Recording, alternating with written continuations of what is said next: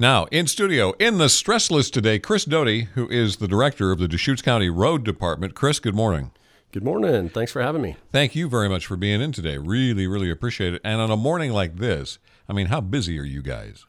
Uh, we're pretty busy. Uh, it all starts, though, you know, before the weather comes in and paying attention to the weather forecast, know when it's going to hit, make sure we have the right resources in the right places. And, and thankfully, you know, today what we're seeing is pretty close to what was forecasted. Uh, whereas it's not uncommon here in the high desert to, you know, to see forecasts kind of swing and miss every now and then, and, and so causes us to change plans midstream. What sort of things do you do in advance? Uh, so we'll you know, make sure we have all the, the sanding trucks uh, loaded and ready to go, plows mounted. Uh, we'll apply magnesium chloride as an anti-ice agent in areas where you know we think we're going to have some icing take place, and, and the weather window accommodates that. Uh, but mostly just get ready, get the staffing um, coming in at the right time, uh, so that we can provide that that uh, quality level of service. So, speaking of staffing, I mean, when winter events happen like this, are you running around the clock? So, uh, an event like this, uh, not so much. Uh, when we get you know the big snows, you know probably eight inches plus, we'll split our crews into into two, and operate you know 24/7 with two 12-hour shifts round the clock essentially. So uh, that that's not uncommon, but but for bigger snow events. So how are you doing on staffing? You have enough people to to handle all that? Yeah, we're we're doing okay. Um, you know, we've kind of structured our snow and ice response uh, such that you know we can handle a typical event. Uh, when it gets it's gets deep everywhere, uh, we we call in contractors. So uh, we have contracts with uh, you know a handful of the construction companies here in Central Oregon and assign them certain zones to, to plow, get them kind of trained up on our expectations. And so those are things we do well in advance as well. Okay. Now, how long you been in this line of work here yeah. in Central Oregon? Yeah, I've been with the, the county uh, for 11 years. I was uh, with City of Redmond uh, for about 10 years prior to that. So and then uh, a native, if you can believe that. So I've, I've seen some things. You've seen some things for real. Okay, um, let's talk about construction. It's, it's it's been kind of surprising the last few years that the winters have been actually pretty mild in compared to what you've seen before. But uh, construction seems to uh, just be a continuous thing that goes on all year long anymore. Yeah, you know, back back in the old days, um, you know, the everything would shut down, you know, mid-November and then pick up again, you know, as soon as the, the snow melted, so to speak, in, in late early spring.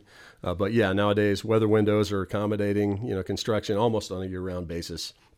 And so, yeah, for example, now we have a project, you know, going full bore, you know, our Hunnell Road construction project. Um, from Loco Road to Tumalo Road mm-hmm. is a project that's uh, that's in full swing. Now that's uh, one that had to have the the long line of motorhomes and, and campers moved out of there, right? Yeah, so that's that's part of the discussion. You know, when is that necessary? You know, based on the transportation improvements and use in the area, there's a whole variety of, of things happening. You know, in that corridor, both with the state highway project.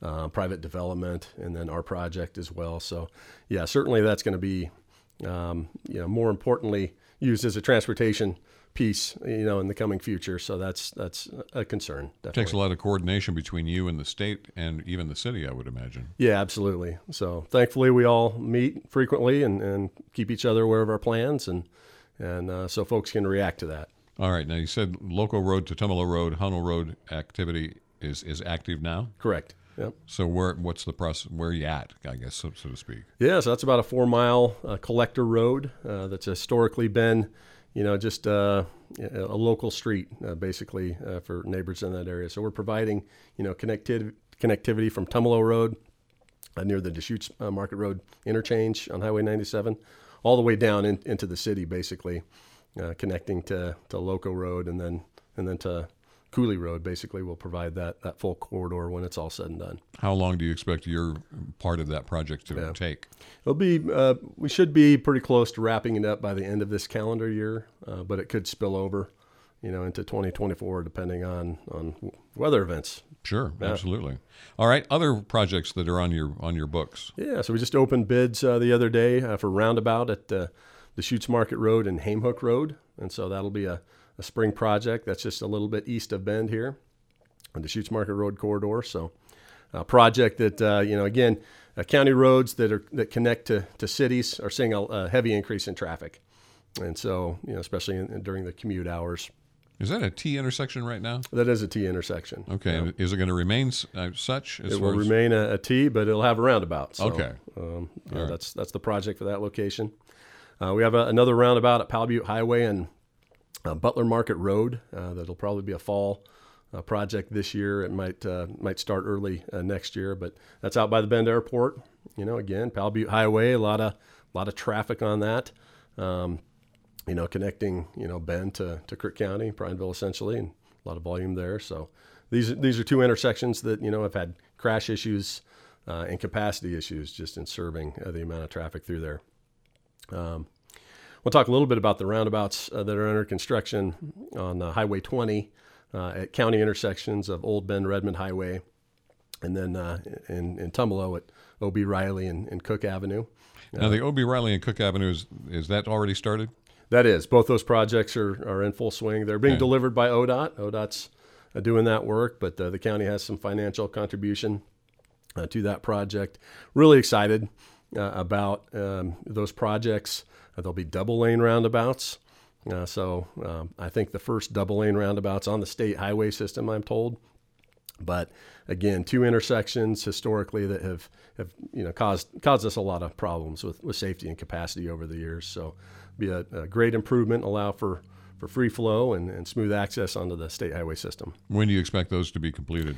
So I'm told uh, the roundabout at uh, Old Bend Redmond Highway and uh, US 20 will be a probably a spring summer this year, and then uh, the the one in downtown Tumalo, basically OB Riley and Cook, will be uh, late summer, early fall. Tell me how to drive through a double lane roundabout because I don't like them. Yeah, yeah. So I mean, the biggest thing you have to be aware of is you know as you're approaching it, you know, pay attention to the lane assignment. Uh, making sure that uh, you're in the proper lane uh, for where you want to exit the roundabout. Uh, so, um, you know, it's it's as, as simple as that. Uh, It's not much different than a typical roundabout. Things you are going to want to be aware of as a driver are just truck traffic. You know, large uh, trucks need more room uh, through a roundabout. You're going to want to give them space. Uh, definitely not past them. I believe that's that's a that's illegal.